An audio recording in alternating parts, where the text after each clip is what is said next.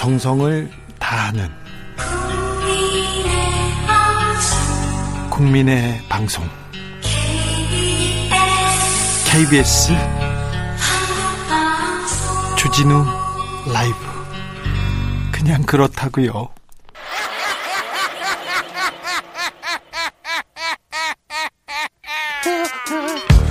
발로 뛰는 기자, 탐구하는 기자, 세상의 질문을 마구 던지는 기자, 기자가 본 오늘의 세상 기자들의 수다.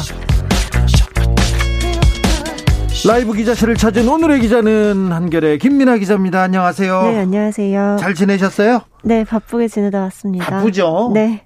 여의도 바빠요. 맞습니다. 어, 윤석열 총장의 2개월 정직 처분, 정치권 시끄럽죠? 맞습니다. 이제 이게 아마 이번 주에 가장 시끄러운 이슈였을 것 같은데요. 오늘도 여의도에서 여전히 여당은 윤석열 총장 사퇴해야 한다. 야당은 윤 총장이 법치주의의 최선, 최전선에 서야 된다. 라고 이제 공세를 펴면서 네. 윤 총장 을 놓고 네, 말싸움을 벌였습니다. 말싸움을 벌이고 있는데요. 네, 일단 뭐 민주당 의원들이 굉장히 오늘 거세게 반발을 했는데요. 네.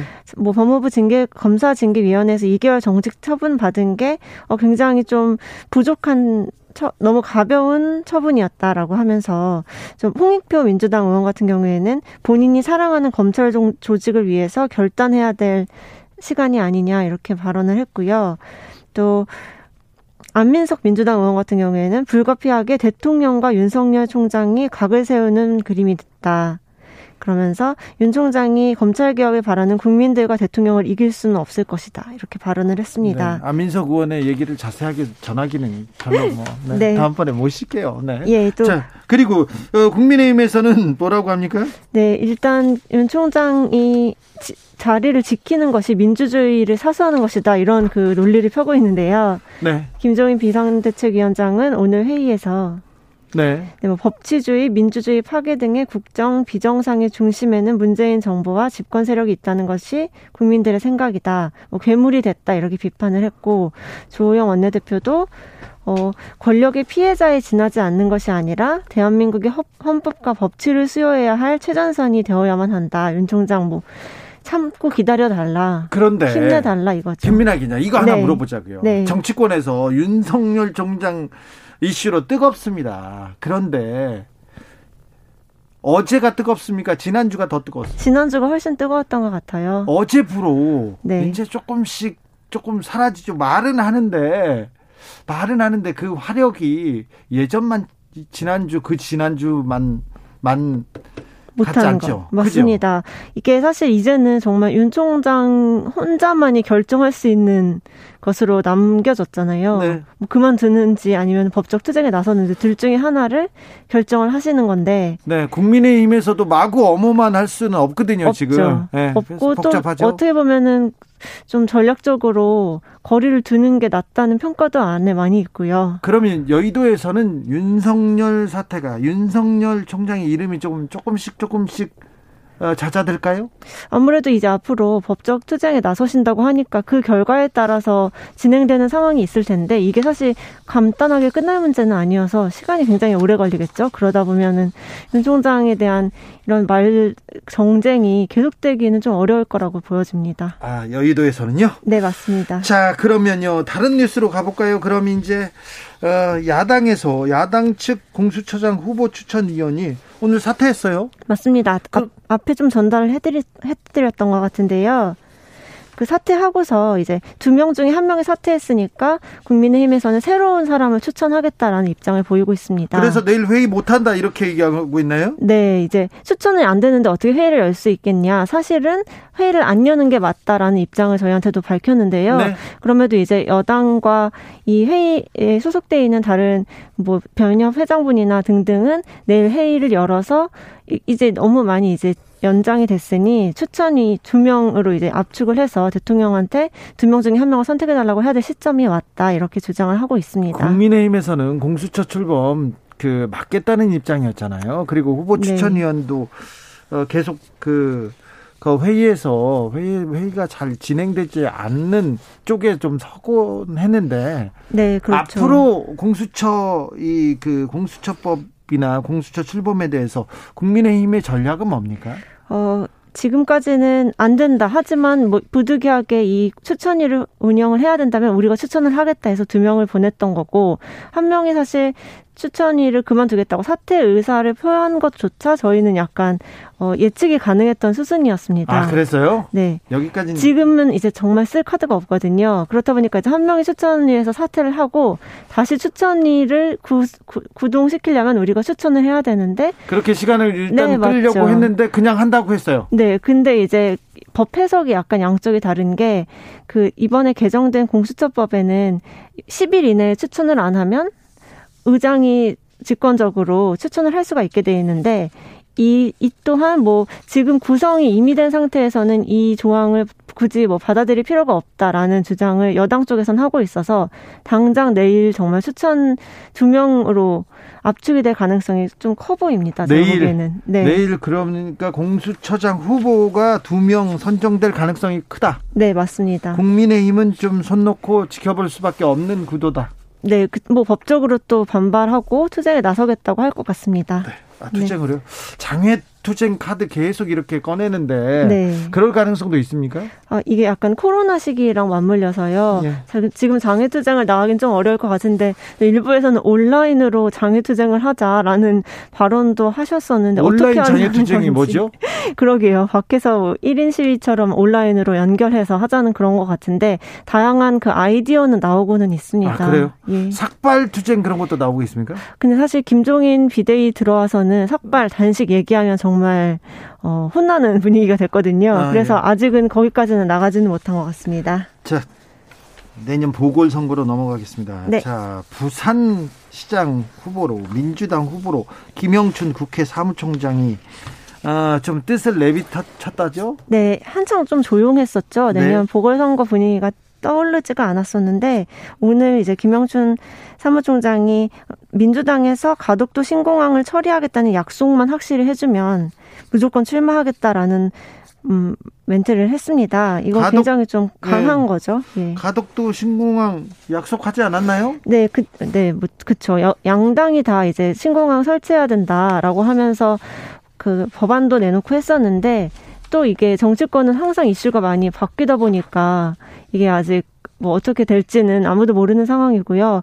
여기에서 이제 김영춘 총장은 가덕도를 이제 유치를 하는 게 부산 시민들의 굉장히 열망이기 때문에 이걸 들어주면 자기가 이제 몸을 바쳐서라도 사실 뭐 이기고 지는 것에 상관없이서라도 자기가 출마하겠다라고 얘기를 한 겁니다. 김영춘 사무총장 말고 민주당에서는 네. 또 어떤 분들이 거론되고 있습니까? 네, 사실 민주당에서는 시장에 출마하겠다라고 딱 말씀을 해주신 분은 아직 아무도 없었습니다. 그러니까요. 네, 뭐 약간 이름만 거론되셨던 분들 중에서는 변성환 행정부시장이 있고요. 또 박인영 전 부산시의회 의장 등이 있습니다. 일단 그 지역에 좀 토박이처럼 열심히 일하셨던 분들 위주로 이름이 나왔었고 반면에 아 김혜영 전 의원이 좀 유력하다라는 얘기가 있었는데 13일에 불출마 의사를 표현을 했었고요. 예. 그리고 이제 반면에 여, 야당에서는 정말 우후죽순 굉장히 많죠. 많은 분들이 나왔습니다. 아주 많습니다. 네, 박형준 동아대 교수가 있고요. 또 오늘 이현주 전 의원도 부산시장 출마를 선언하는 행사를 오늘 또 열었습니다. 예. 이 외에도 뭐 이진복, 유재중, 박민식 전 의원, 뭐 오승철 대한인성학기 이사장 등등 지금 한 여덟 명 아홉 명 정도가 나올 것으로 보입니다. 어, 서울시장 경우는 좀 뭐 다른 이름이 올라오고 있습니까? 아, 여전히 그, 그, 그동안 계속 여기서 얘기했었던 나경원, 오세훈 전 의원 얘기가 아직도 나오고 있는데요. 나경원 전 의원 열심히 움직이는 것 같아요. 현안마다 얘기하고 있어요. 네. 근데 사실 그 이름이 오르내리는 건 본인한테는 굉장히 좋은 일이잖아요. 네. 그렇기 때문에 빠른 시간 안에 안 나간다, 나간다를 말할 필요가 사실 없어 보입니다. 그래서 나온다는 얘기도 있고 안 나온다는 얘기도 있고 약간 반반인 것 같아요. 자 그런데 뭐 네. 김선동, 이혜훈, 조은희 뭐 이런 분들 말고요. 예. 자 국민의 힘에서 안철수 국민의당 대표를 서울시장 후보로 생각하고 있습니까? 정말 그렇게 되면 좋겠다라는 말씀 굉장히 여러 분 하시거든요. 당내에서 많이 합니까? 예. 근데 안철수 대표가 좀 결단을 내려야 될 상황이겠죠. 왜냐하면 당으로 그럼 움직여야 되는 상황이니까요. 그러면요. 자, 국민의 힘에서 네. 금태섭 전 민주당 의원에 대해서 생각할 거나 말하는 분 있습니까? 근데 금태섭 의원은 또 좀 다른 것 같습니다. 너무 움직이기엔 너무 촉박하지 않느냐라는 좀, 어, 좀 우려하는 목소리가 더 큰 것 같습니다. 아무래도 정말 직전까지 민주당에 있었던 분이고 또 금태섭 의원이 나온 뒤에 너무 갑자기 이제 시장 출마하는 것에 대해서 어 이건 아니지 않느냐 이렇게 좀 부정적인 의견 표하시는 분들이 더 많았던 것 같아요. 국민의힘에서 안철수에 대해서는 조금 후의적. 아, 약간 부정적으로 금태섭 전 의원을 보고 있군요. 네, 그렇게 느껴집니다. 음, 국민의힘 요새 최근에 가장 이슈가 뭐였어요? 아무래도 공수처법, 국정원법, 네.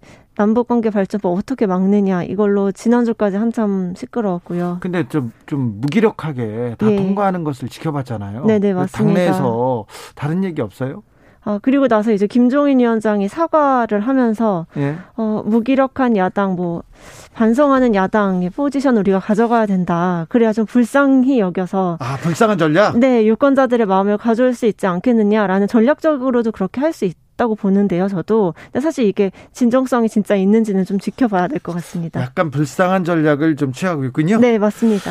여기까지 듣겠습니다. 기자들의 수다 한결의 김민아 기자였습니다. 감사합니다. 감사합니다.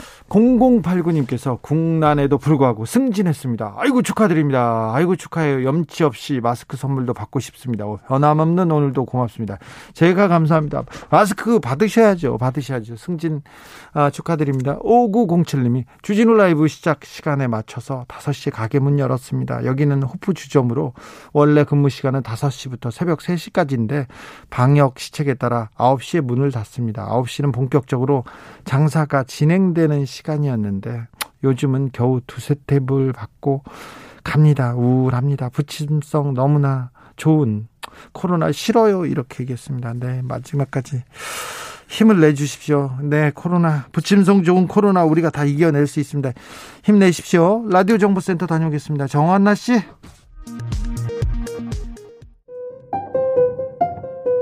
정치 피로, 사건 사고로 인한 피로, 고달픈 일상에서 오는 피로. 오늘 시사하셨습니까? 경험해 보세요. 들은 날과 안 들은 날의 차이. 여러분의 피로를 날려줄 저녁 한 끼 시사. 추진우 라이브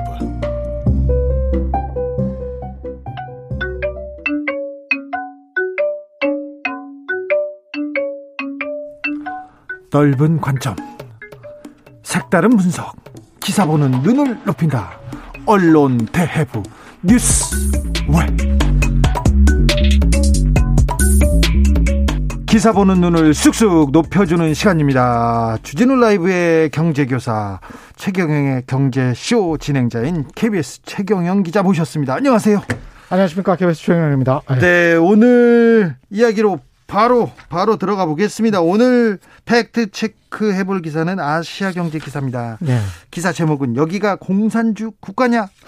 코로나 고통 분담 임대료 멈춤법 추진 논란 이렇게 얘기했습니다. 예. 제목이 좀 자극적입니다. 이게 뭐 팩트 체크할 게 있는지 모르겠는데요. 제목부터 좀 해주세요. 예.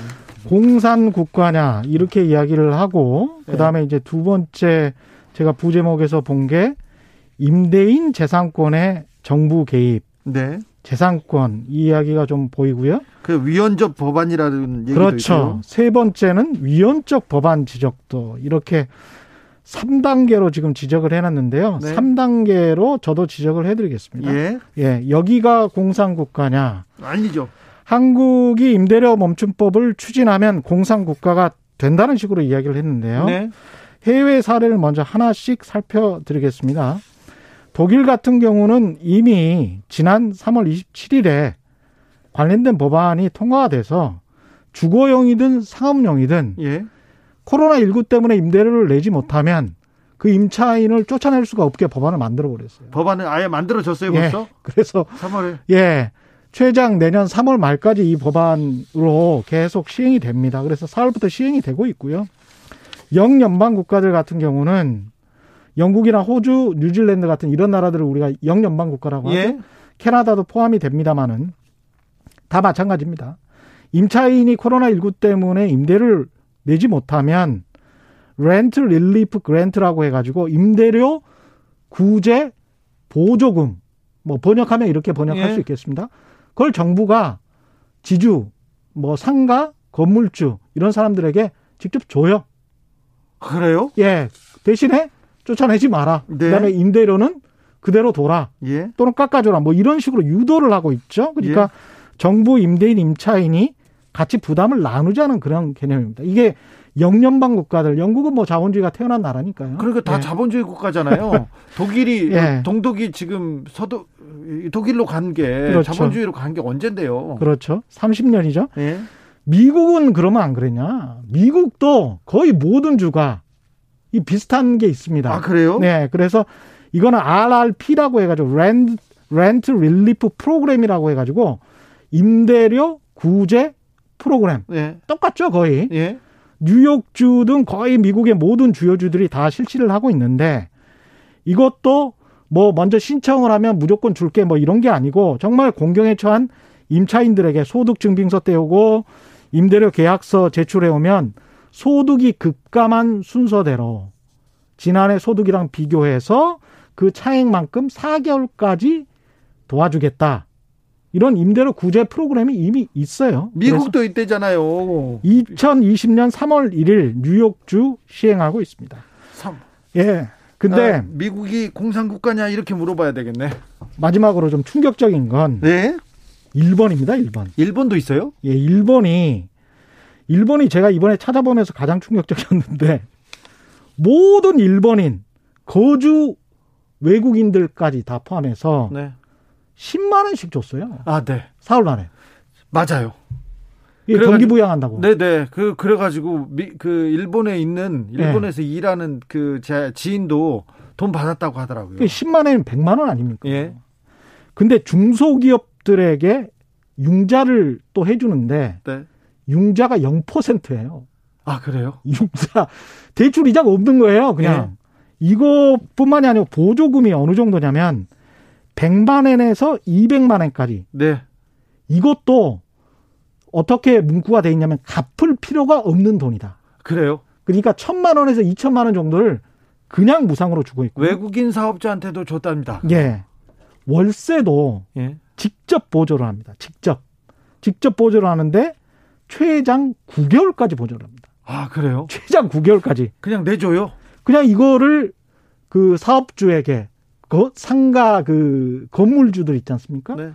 지주들에게 그냥 직접 지급하는 방식. 그러니까 영연방 국가들이랑 거의 비슷한 방식으로 지급을 해주고 있죠. 그러니까 다 같이 이것도 부담을 나누자. 정부가 재정을 지출해서 임대 임차인들을 다 보호하자. 결국은 이렇게 코로나19 때문에 특히 자영업이 어려워지면 우리도 뭐 보통 600만 이렇게 이야기를 하지 않습니까? 예. 500만 명이 조금 넘는데 이쪽에서 실업이나 폐업이 많이 발생하면 그 이후에 복구 비용이 더 듭니다.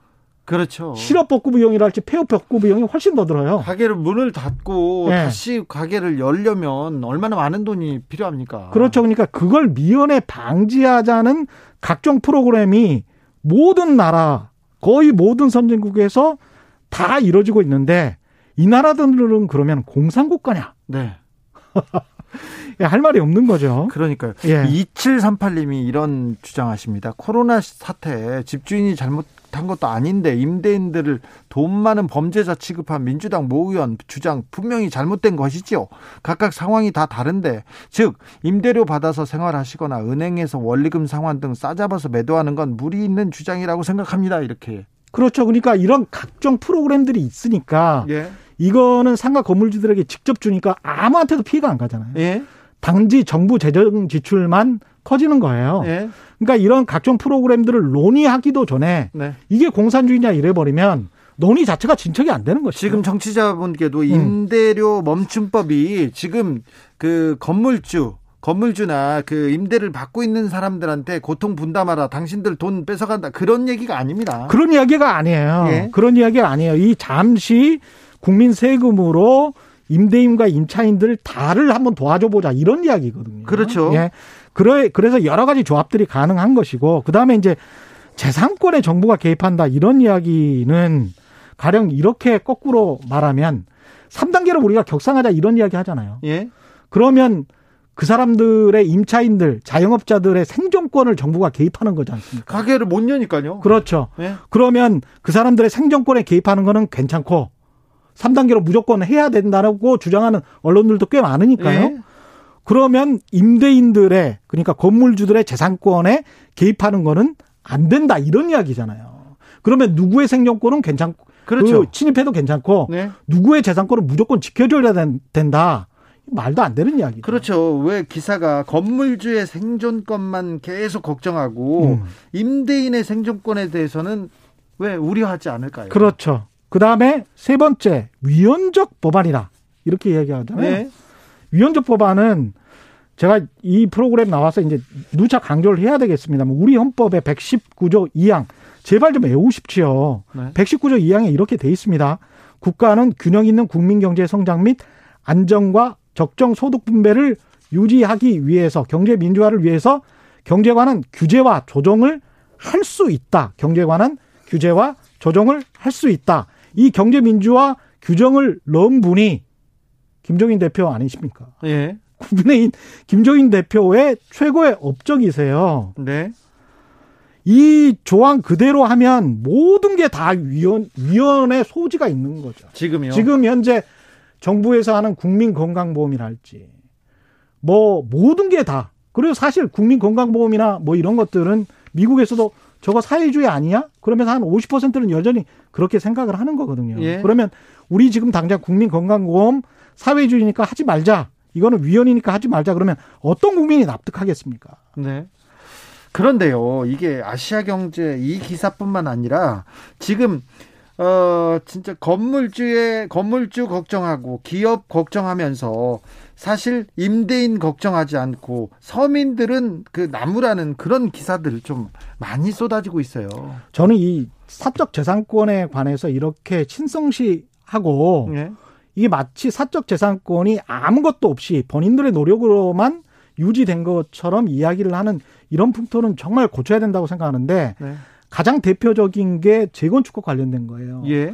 재건축을 국가나 지방자치단체에서 300% 400%씩 해주는 해주잖아요. 네. 그럼 본인들의 재산이 갑자기 갑자기 150%였던 용적률에서 두 배, 세 배로 올라가는 거예요. 두 배, 세 배 뛰었죠, 지금 예. 재산권이. 일반 분양해서 10억짜리를 천세대를 분양을 하지 않습니까? 예. 그러면 1조 원의 수익이 생깁니다. 재건축 조합에게. 예. 그 중에서 몇 천억 정도를 사회적으로 나누자. 이게 재건축 법에 재개발 법에 들어가 있는 그런 어떤 공익적인 규정들이거든요. 예. 근데 그런 이야기를 할 때마다 재건축 내 재산인데 왜 내 마음대로 아니 정부 마음대로 손을 대느냐. 예. 그런 식으로 따지면 정부에서 용적률을 300% 그렇게 받질 말고 예. 현재 50%의 용적률로 그냥 본인들 돈으로 그냥 지으면 되는 거예요. 네. 그러면 그런 주장을 할 수 있죠. 그러나 정부로부터 국가 사회로부터 도로, 학교, 인프라는 다 각종 많아죠. 상하수도, 전기까지 다 제공받으면서 그게 본인들의 재산이다. 전부 다. 이렇게 말하는 언론 그리고 이걸 조작하는 언론이 전 세계적으로 굉장히 좀 드물다고 보고요. 네. 어떻게 이런 생각을 가지고 있으면서 언론이 그 어떤 공감 능력이라는 거를 키우는가 한 사회에 네. 도대체 누구의 편을 들면서 사유재산권을 이야기하는가 좀 참 답답할 부분입니다. 예. 어, 신문이 좀 특별히 더한데 예. 신문들은 예. 이 있는 사람들 편, 이 건설회사 편, 음. 어, 재건축 조합 편 이런 거 너무 많이 들어요. 편 들어요. 너무. 예, 한두 해도 아니고 말이죠. 이렇게 수십 년 동안 운영되면서 특히 이제 코로나 19처럼 이렇게 긴급한 상황에서 예. 직장인들 같은 경우, 공무원들 같은 경우도 다 마찬가지고 우리도 마찬가지입니다. 월급 따박따박 받는 사람들 이웃 걱정 안, 한, 안 하고 공감 능력 제로로 이렇게 가면 언론의 언론은 사회적 기능을 하는 곳이거든요. 예. 가장 중요하죠. 뭐하게 언론하는 거예요? 뭐하게 도대체 언론을 하는 거예요? 그렇죠. 뭐하게 기사 씁니까? 예. 네. 이런 기사를 왜 쓰는 건지 이거는 정말 사회를 분열시키고 서로가 서로를 잡아먹고 정글로 만들어서 코로나19 사태를 종식시키면서 우리가 함께 나아가자는 게 아니고 내 것만 유지하고 남의 것은 뺏어가는 정글 자본주의를 하자라는 일박 말밖에 안 돼요. 네. 모든 선진국이 다 그렇게 하지 않고 있는데 네. 왜 한국만 이렇게 하자는 건지 알겠습니다. 1580님께서 최경영 박사님께서 지금 집에 안 가시고 열변을 토하고 계시네요. 네, 그렇습니다. 지금 열변 토하고 계십니다. 네. 9949님, 공산주의에서 살아보지도 않은 녀석들이 맨날 공산주의 떠들고 있어. 이렇게 얘기합니다. 3467님은 그런 명칭을 임대료 상생법이나 고통분담법이라고 해야겠네요. 이렇게 그래도 정치자분들이 좀 잘 아세요. 예. 네? 음, 정확하게 아세요. 자, 오늘 이 기사 마지막으로 한 줄 평으로 요약합니다. 일반 자영업자들은 그냥 말라 비틀어 죽으라는 거냐. 언론이? 당신 월급 따박따박 받는다고 이웃 걱정 안 하는 게 무슨 언론이냐. 네. 그럴래트 그참 언론은 저널리즘의 이게 가치에 대해서 좀 생각해야 되는데 거기에 대한 고민이 별로 없는 것 같아요. 이런 기사는 정말 쓰지 않아 주셨으면 좋겠습니다. 안 쓰는 편이 낫습니다. 예. 기, 기, 기사 안 쓰고 그냥 놓으시는 게 맞습니다. 이게 뭡니까? 예. 안 됩니다. 네, 네. 자, 최경 기자의 따끔한 일침이었습니다. 감사합니다. 지금까지 KBS 최경영 기자였습니다. 고맙습니다. 교통정보센터 다녀오겠습니다. 공인혜 씨. 테이크아웃 시사 나왔습니다. 오늘도 하나 챙겨가세요. 주진우 라이브.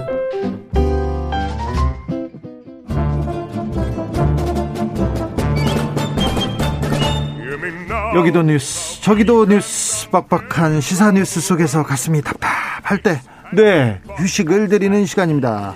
한 주에 한 권 맛있는 책을 만난다. 책의 맛. 김갑수 평론가 어서 오세요. 네, 안녕하세요. 정선태 국민대 글로벌 인문지역대학장 어서 오세요. 네, 안녕하세요. 네.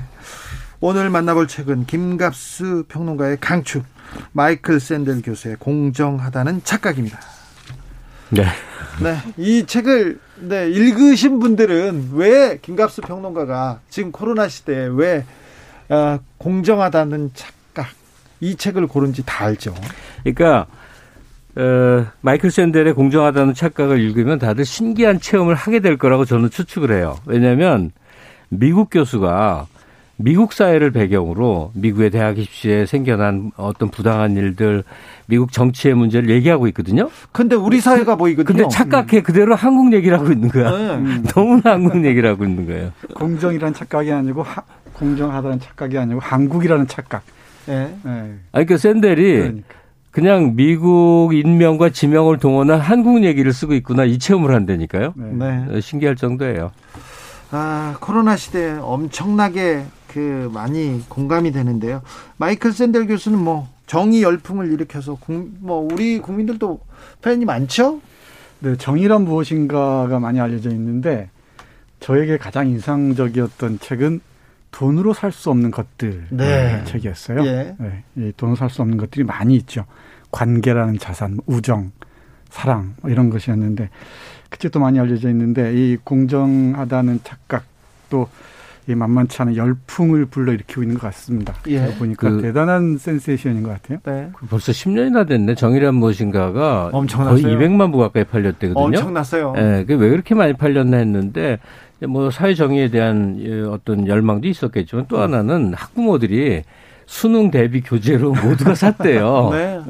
근데 음. 그 정의란 무엇인가는 그때 읽을 때 저도 굉장히 고통스러웠는데 그 쉬운 책이 아닙니다. 그러니까 정치 철학서, 그러니까 어 굉장히 좀 중간 넘어서는 읽기 힘들 만큼 어려운 책인데 요번에 소개해드리는 공정하다는 착각은 말 그대로 대중서에 가깝다고 볼 수가 음. 있는 음. 음. 일종의 사회 교양서에 가까운 것이죠. 음.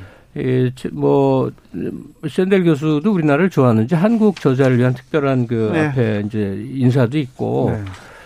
그 어, 한, 이, 새삼 느끼지만 어, 한국이 미국화돼 있거나 굉장히 닮아 있다는 것을 오래 전부터 얘기해왔지만 미국 사회 문제를 우리도 고스란히 안고 있고 또 그게 우열이 별로 없을 만큼 비슷하다 비슷해졌다는 걸 상당히 많이 느꼈어요. 그렇죠. 네, 우리가 아메리칸 드림이란 드림이란 말을 쓰잖아요.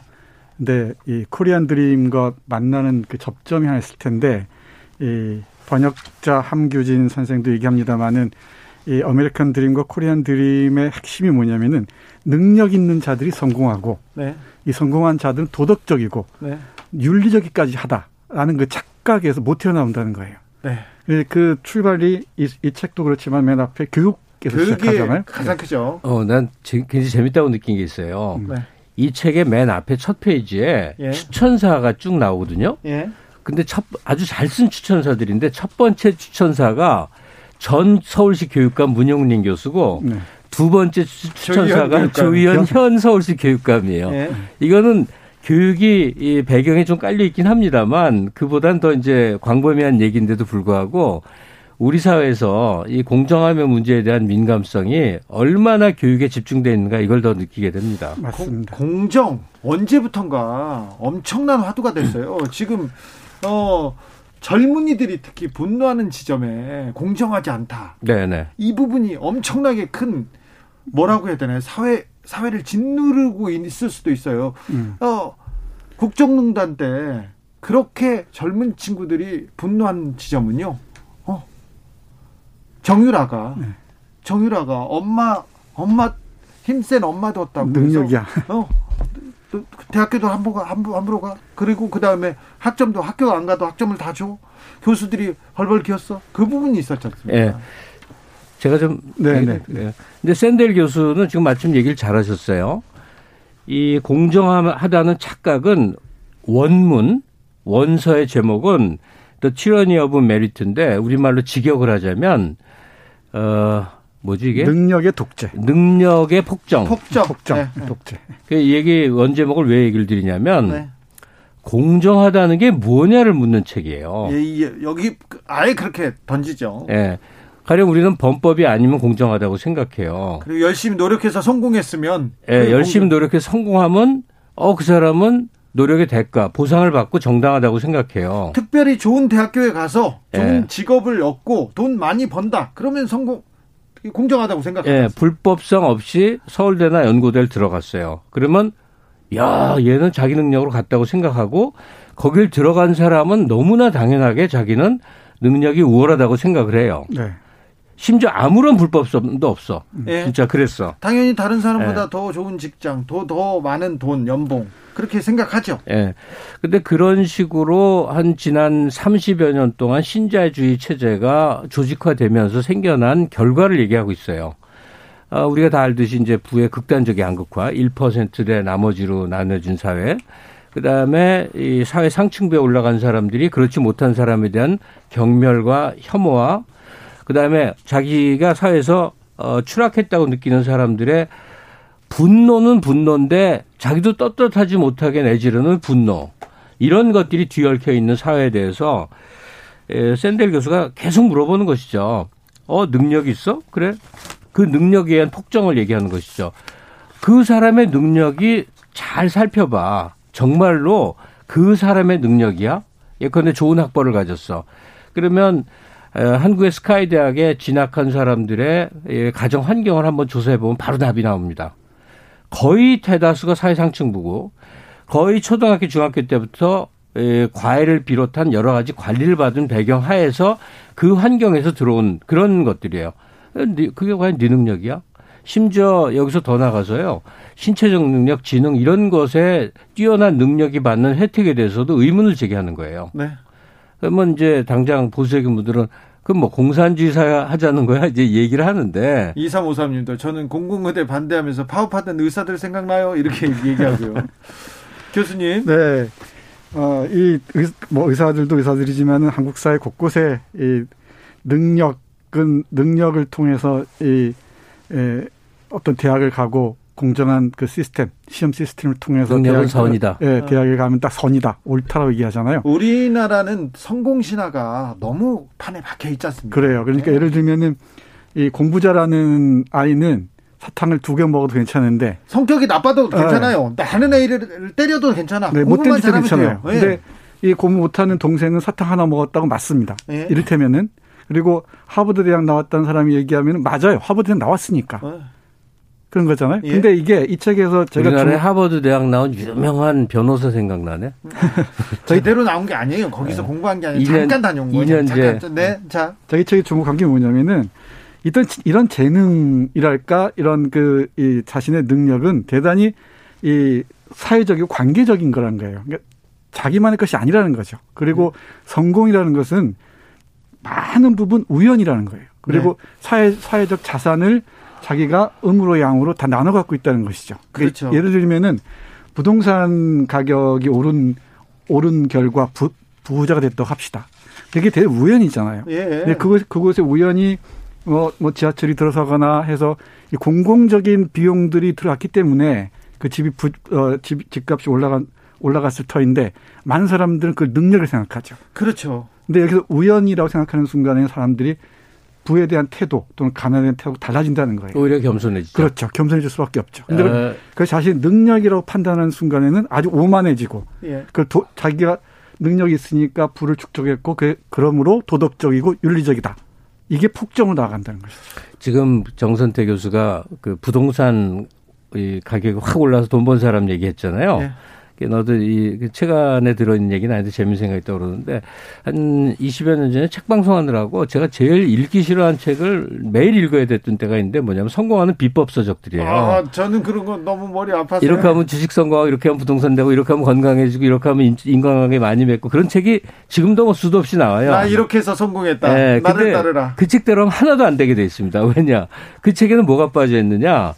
그 비법의 주위를 둘러싸고 있는 인프라들이 다 빠져 있거든요. 네. 그러니까 행운의 요소들 그런 그런 그러니까 샌델 교수가 말하듯이 어떤 사람의 성공은 그걸 둘러싸고 있는 여러 공동선 그렇죠. 모두가 함께 관여되어 있는 부분을 고려하지 않는다면 매우 뭐 잘못 인식한 거라는 거죠. 어, 책에 르브론 제임스 NBA 농구 스타 르브론 제임스 얘가 나오지 않습니까? 네. 르브론 제임스가 만약에 우린 손흥민이라고 생각하면 돼요. 그렇죠. 자, 손흥민 아니 손흥민 손흥민이 축구 말고 다른 재능은 없다고 가정합시다. 가정하고 손흥민이 옛날에 태어났다고 생각해 봐요. 그러면 지금처럼 각광받고 사랑받을 수 있겠냐 이런 얘기를 합니다. 음. 르브론 제임스가 옛날에 어 그 르네상스 시대 그 화가의 기술이 가장 최고로 존중되던 음. 시절에 그 사람이 무슨 어 거기에서 어떻게 존중받을 수 있었겠어요. 그래 그러면서 NBA 농구 스타가 되려면 고된 훈련만으로 불충분하다. 르브, 르브론만큼 열심히 연습하는 농구 선수는 많다. 그러나 코트에서 그와 같이 기량을 보이는 선수는 많지 않다.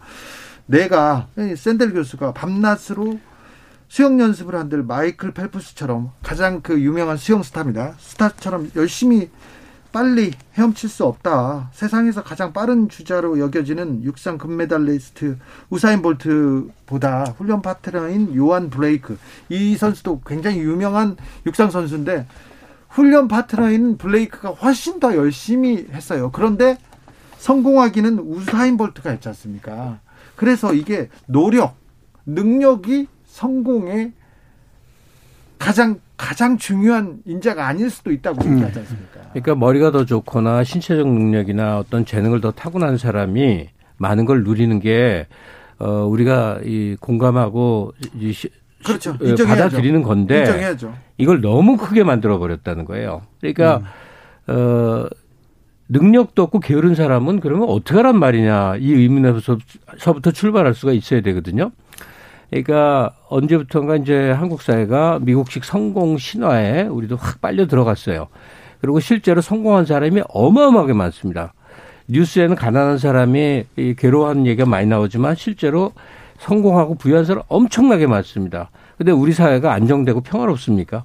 사실은 무엇라 설명할 길 없는 거대한 분노가 사회 전체에 들끓고 있고 그걸 정치권이 대변해서 북적북적 매일매일 이제 하고 있다는 말이죠. 음, 그걸 이 책에서는 굴욕의 정치라는 말로 얘기를 하죠. 왜, 이, 이 백인, 어, 이를테면은 저항력층들, 네. 어떤 그 박탈감을 느끼는 저항력층들에게 굴욕감을 심어줌으로써 그 정치적으로 동원한다는 얘기죠. 그 대표적인 케이스가 트럼프라는 트럼프가 거예요. 그걸 네. 이용해서 대통령이 됐다는 네. 얘기죠. 그런 지적도 상당히 흥미롭고요. 또 하나가 교육 문제인데 아무래도 이 그런 경우 많잖아요. 자기 실력껏 발휘해서 시, 공부를 어, 시험을 잘 본 경우도 있겠지만은 이 우연히 어떤 그날의 컨디션에 따라서 어, 시험 성적이 달라질 수도 있죠. 근데 한국의 경우에는 미국의 경우도 그런 것 같은데 하루의 그 시험 때문에 평생이 좌우되는 이런 이런 문제들도 그건 불공평하죠. 정말. 네, 진짜 불공평하죠. 불합리하죠. 네. 그러니까 어, 일테면은 수능 성적으로 평생 결정된다고 생각해 보십시오. 놀랍지 않습니까? 그것도 네. 이 한국 사회에서는 대학원이든 뭐든 중요한 게 아니고 학부가 중요하거든요. 대학. 그렇죠. 이건 이런 이런 불공정이 없, 없단 말이에요. 근데 우리는 이 어떤 몇몇 유명 인사들의 불공 불공 불공정 사례에는 상당히 민감하게 반응한 반응함에 비해서 우리 사회 구조적인 그 불공정성에 대해서는 이 관심을 기울이지 않는 경향이 강하다는 그렇죠. 네. 컨스티튜트 볼륨님께서 미국은 전 세계 패권을 가지고 있으니까 어떻게든 버틸 수 있는 여지가 있어요. 그런데 한국은 미국처럼 온갖 양극화가 심해지면 봉합할 가망이 거의 없어요. 이렇게 우려했습니다. 전유성님께서는 지금 내가 남들보다 돈이 조금 더 많다면 그건 누군가가 손해를 보면서 자기의 돈을 더해준 것이다. 내가 잘나서가 아니라 나에게 조금씩 더 보태어준 것이다. 나의 노력이 아니라 남들의 노력에 의해 음. 내가 더 잘 살게 된 것이다. 그 더해진 돈은 나를 위해 쓰는 것이 아니라 남을 위해 쓰라고 남들이 조금씩 더 준 돈이다. 이렇게 훌륭하신 얘기를 네, 바로 이 책에서 중요하게 언급하는 부분이기도 합니다. 그리고 이제 트럼프 대통령에 대한 문제식뿐이 아니라 오바마 대통령 그리고 그 하여튼 계속 비판을 하거든요. 네. 이분은 진보 뭐 이 보수 진보 없고 네. 또 좌우 없는 사람이에요. 근데 여기서 그 계속 등장하는 용어가 있어요. 파퓰리즘. 음. 근데 이 파퓰리즘이 우리가 흔히 이해하는 게 어, 리더가 대중한테 선심 써서 하는 그 각도로 이해를 하잖아요. 네. 근데 지금 대중들의 반란, 특히 못 가진 사람들의 반란을 어, 파퓰리즘이라고 많이 표현을 합니다. 네. 그러니까 어, 비합리주의적 선택을 하는 파퓰리즘적 선거 행태를 보인 게 트럼프의 당선이라고 보는 거거든요. 그러니까 이게 마땅히 온당한데 이쪽 그러니까 A 쪽으로 가는 게 마땅히 온당한데 대중적 파퓰리즘이 발생해서 엉뚱한 길을 선택하기도 한다는 거예요. 이건 네. 한국 사회도 매우 적용할 수 있는 어, 좀, 그, 아주 좀 섬세한 얘기인 거죠. 그렇죠. 그 관련된 문장이 바로 눈에 띄는데요. 이 미국 사회를 예로 든 겁니다. 한국 사회 얘기가 아니고. 네. 어, 이렇게 말합니다. 집권 엘리트들은 지금껏 대학 학위야말로 성공의 길이자 사회적 명망의 기반이라고 가치를 부여해 왔기 때문에 능력주의가 오만으로 이어질 수 있으며 그 때문에 대학에 못 간 사람에게 고약한 낙인이 찍히게 됨을 나물날 한다. 그러다 보니 어, 포퓰리즘이 터져 나오고 트럼프가 승리할 수 있었다라고 얘기를 해요. 네. 근데 여기에서 교육계 교육 자본을 가진 자 못 가진 자 있지 않습니까? 그럼 어, 이, 이 빈부격차가 커질 수밖에 없고 그러다 보면 바로 정치적으로 파시즘이나 이런 아주 고약한 이, 이 대중 선동이 입각한 저열한 정치 세력들이 이, 이 사회를 지배할 수가 있다는 것이죠. 제가 어떤 판사님하고 아주 고위 판사님하고 밥 먹으러 가는 길인데 노점상 아저씨를 보고요. 굉장히 노점상 아저씨가 장사들 잘 못하고 남루하고 그랬어요. 그런데 딱 봐도 장사에 또 그 장사에 그 자질도 없어 보여요. 그러니까 근데 지나가면서 던지는 말이 아니 어렸을 때 공부하라 할 때 공부했으면 저렇게 안 살 텐데 얘기하는데 깜짝 놀랐어요. 그 가난이 그분이 노력하지 않아서 가난한 게 아니잖아요. 이 구조가 전형적으로 성공한 자의 오만인데 네. 그런 이 생각이 보편화되는 순간 그 사회는 이제 망가지는 건데 네. 팬데믹이 오면서 코로나 때 망가진 모습을 압축적으로 보여준 게 미국 사회입니다. 네. 한국은 그나마 희망이 있다 하는 이제 측면이 있긴 있습니다만 지금 말한 판사처럼 내가 성취하고 내가 성공했으니 나는 그만큼 노력했지 않아? 네. 심지어 어, 능력 있는 부모를 가진 것도 내 능력이야. 이렇게 포함을 해서 자기의 모든 성공을 정당화하는 게 있고, 예, 네. 대중들이 거기에 대해서 수긍을 해버리거나 네. 능력을 갖지 못한 사람들도 맞아 능력 있는 사람들이 더 대단하게 많은 걸 누리는 게 당연한 거야라고 하는 순간 그 사회가 붕괴한다는 게 마이클 샌델 감, 저, 감독이 아니지 교수의 진단입니다. 네. 아울러서 말씀드리면은 이 공공선에 대한 어, 이 감각 그리고 이 우리 사회의 그 에, 우리 사회가 함께 나아갈 수 있는 방향에 대한 고민 그리고 고통받는 사람들에 대한 이해랄까 공감 능력이 이 낮은 공부 공부 잘하는 사람들 능력주의를 능력을 갖춘 사람들 사회적으로 지금 검사들 네, 지금 그, 검찰이 그런 사람들이야말로 흉기가 될 수밖에 없다는 거죠. 이 흉기는 우리 사회를 향해서 휘두른 흉기도 흉기이기도 하지만 궁극적으로는 자기를 향해서 휘두른 흉기이기도 하죠. 이게 네.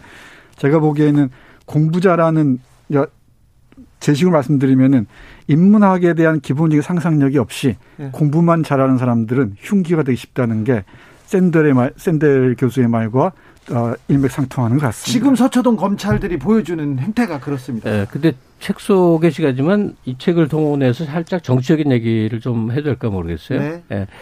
그 사회 우리 사회에 지금 그 불안정성 늘 갈등하고 이런 게 예, 그것도 이제 그게 완화되는 게 아니라 자꾸 심해져 보인 듯한 게 결국 정치의 모습으로 드러나지 않습니까? 예. 일단 대표적인 여야당을 들어서 이 마이클 샌델의 책을 꼭 읽어보라라고 얘기하고 싶은 게 있어요. 첫째, 이 국민의힘 같은 경우는 우리 사회에 반대하는 세력들을 왜 표로 연결하지 못할까가 이 책에 답이 있다고 봐요. 헛다리를 짚고 있는 게 명백하거든요. 그러니까 그 지금의 보수 세력을 대표하는 국민의힘에서 이 집권 세력을 공격할 때 두 가지를 씁니다. 하나는 불법 부당 그러니까 공정하지 못하다 이걸 찾아내려고 애를 씁니다. 그리고 또 하나는 이념을 갖고 찾습니다. 좌파다, 친북, 친부, 뭐 친중이다, 뭐 이렇게 하잖아요. 근데 둘 다 현재 문제성은 그런 이념성의 편향도 문제가 아닌 것이고, 그 다음에 이 과거 정경유착이나 이런 불법 부당이 현재 정부에서 나타나기 힘듭니다. 4년이 됐지만 별로 안 나오잖아요. 그거는 구조적으로 이전 정권의 관료들이 계속 계승돼 있고 어디나 다 그러기 때문에 옛날식으로 이 재벌하고 유착해서 몇천억 이런 거 불가능한 거거든요. 그러니까 네. 그걸 찾으면 안 되고 반대로 민주당은 집권층은 집권층대로 왜 사회적 분노가 사그러들질 않는가의 이유를 찾아야 되는데 현재 집권층은 너무 당당하고 떳떳한 거예요. 민주화 운동 과정에 내가 헌신하고 감옥 가고 고생했다. 그다음에 거기에 함께 연합한 엘리트층들은 다 정말로 자수성가하고 능력이 뛰어난 탁월한 사람들로 구성이 돼 있단 말이에요.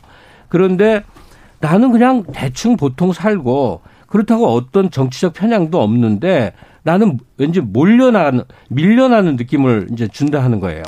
그러니까 마이클 샌델 교수가 말하고 싶어 하는 이 공정하다는 착각, 우리 정부는 공정해, 우리 대통령은 공정해라는 것을 근원적으로 한번 재고해 볼 필요를 이 책이 네. 깊게 있게 던져줍니다. 2081님께서 너가 아버지 뭐 하시노? 문득 영화의 한 장면이 떠오르네요. 네, 여기부터 출발해야 됩니다. 조혜숙님께서는 내용을 들을수록 선량한 차별주의자라는 책이 생각납니다. 다른 환경에 처해 있는데 똑같은 조건을 부여한다는 것이 과연 공정한 건지 차별이 될 수도 있다는 생각이 듭니다. 클라라님께서는 성공하지 못한 사람은 스스로 책임을 져야 한다는 생각이 복지나 공공선의 가치를 상실하게 하거나 이기심을 조장한다는 것. 네. 성공은 자신의 노력도 있지만 비선택적인 배경과 행운도 있다는 점. 그것이 사람을 겸손하게 하며 공공선을 추구하게 합니다. 이렇게 지적하셨습니다. 네.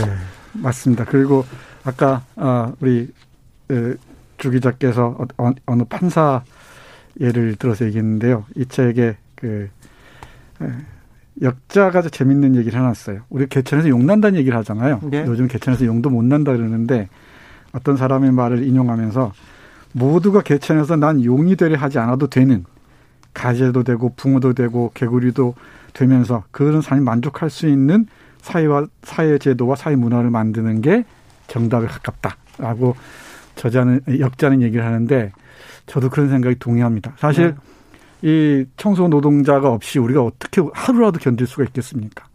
그리고 이, 이 식당에서 일하는 그 노동자들 없이 어떻게 우리가 뭘 먹고 살 수 있겠습니까? 그런데도 우리는 성공한 자들이 모든 우리 사회의 모든 것을 독점하고 있다고 착각하기 쉽다는 것이죠. 그 공정한 룰에 의해서 성공했으니까 다 옳다? 대단히 위험하다, 위험한 발상이라는 겁니다. 무엇이 성공이냐는 그, 그 가치에 대해서도 좀 생각해야 하고요. 네.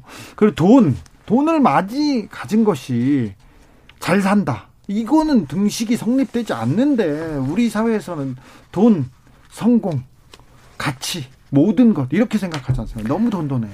그러니까 그 많은 걸 성취한 사람이 그걸 당연시하는 대중이 그것을 당연하게 받아주는 순간부터 예, 우리는 비참한 모습이 된다는 샌델 얘기 굉장히 귀 기울이게 되고요. 특히 이제 한국은 국제 비교를 하면 굉장히 독특한 케이스예요. 이렇게 성공한 사례가 없는데 거의 대부분 행복해하지 않습니다. 네, 가장 불만이 네. 많죠. 네, 이걸 토론해 봐야 될 네. 지점이죠. 그리고 이 책 마지막 부분에서 아주 어, 어, 핵심적으로 주장하는 바가 뭐냐면 일의 존엄에 대해서 논쟁하자는 겁니다. 예, 예. 네. 그, 일의 존엄. 네. 네. 네. 일의 존엄성이 자꾸만 이 낮아지는 것에 네. 대해서 우리 사회가 위험하다는 아, 징후이기도 하겠죠. 5755님께서 마이클 샌델은 정말 대한민국을 위해 책을 썼던 거 아닌가 싶네요. 그렇죠? 네. 너무나 한국 한국적으로 읽혀요. 이 책. 예. 아, 책을 읽고 있으면 미국 얘기인데 한국 얘기로 들립니다. 첫 네. 출발이 입시 부정이다 보니까 네. 예. 우리가 1년여 동안 겪는 그 문제. 근데 샌들 책을 읽다 보면 바로 드는 생각이 그 자녀가 입시가 공정했느냐를 따지는 게 문제가 아니었구나. 네. 그 제도가 문제였구나. 네. 그러니까 생각하게 만들어요. 미국은 그래도 한국에 비하면 순한 맛 버전이죠, 뭐. 네. 자, 김갑수 평론가 그리고 정선태 교수님 오늘도 감사했습니다. 네, 네 고맙습니다. 고맙습니다. 김갑수 선생님의 추천곡 벤 헤일런의 점프 점프하자고요. 네. 주진우 라이브 마치겠습니다. 여러분도 점프하시길 빌겠습니다. 저는 내일 오후 5시 5분에 돌아옵니다. 지금까지 주진우였습니다.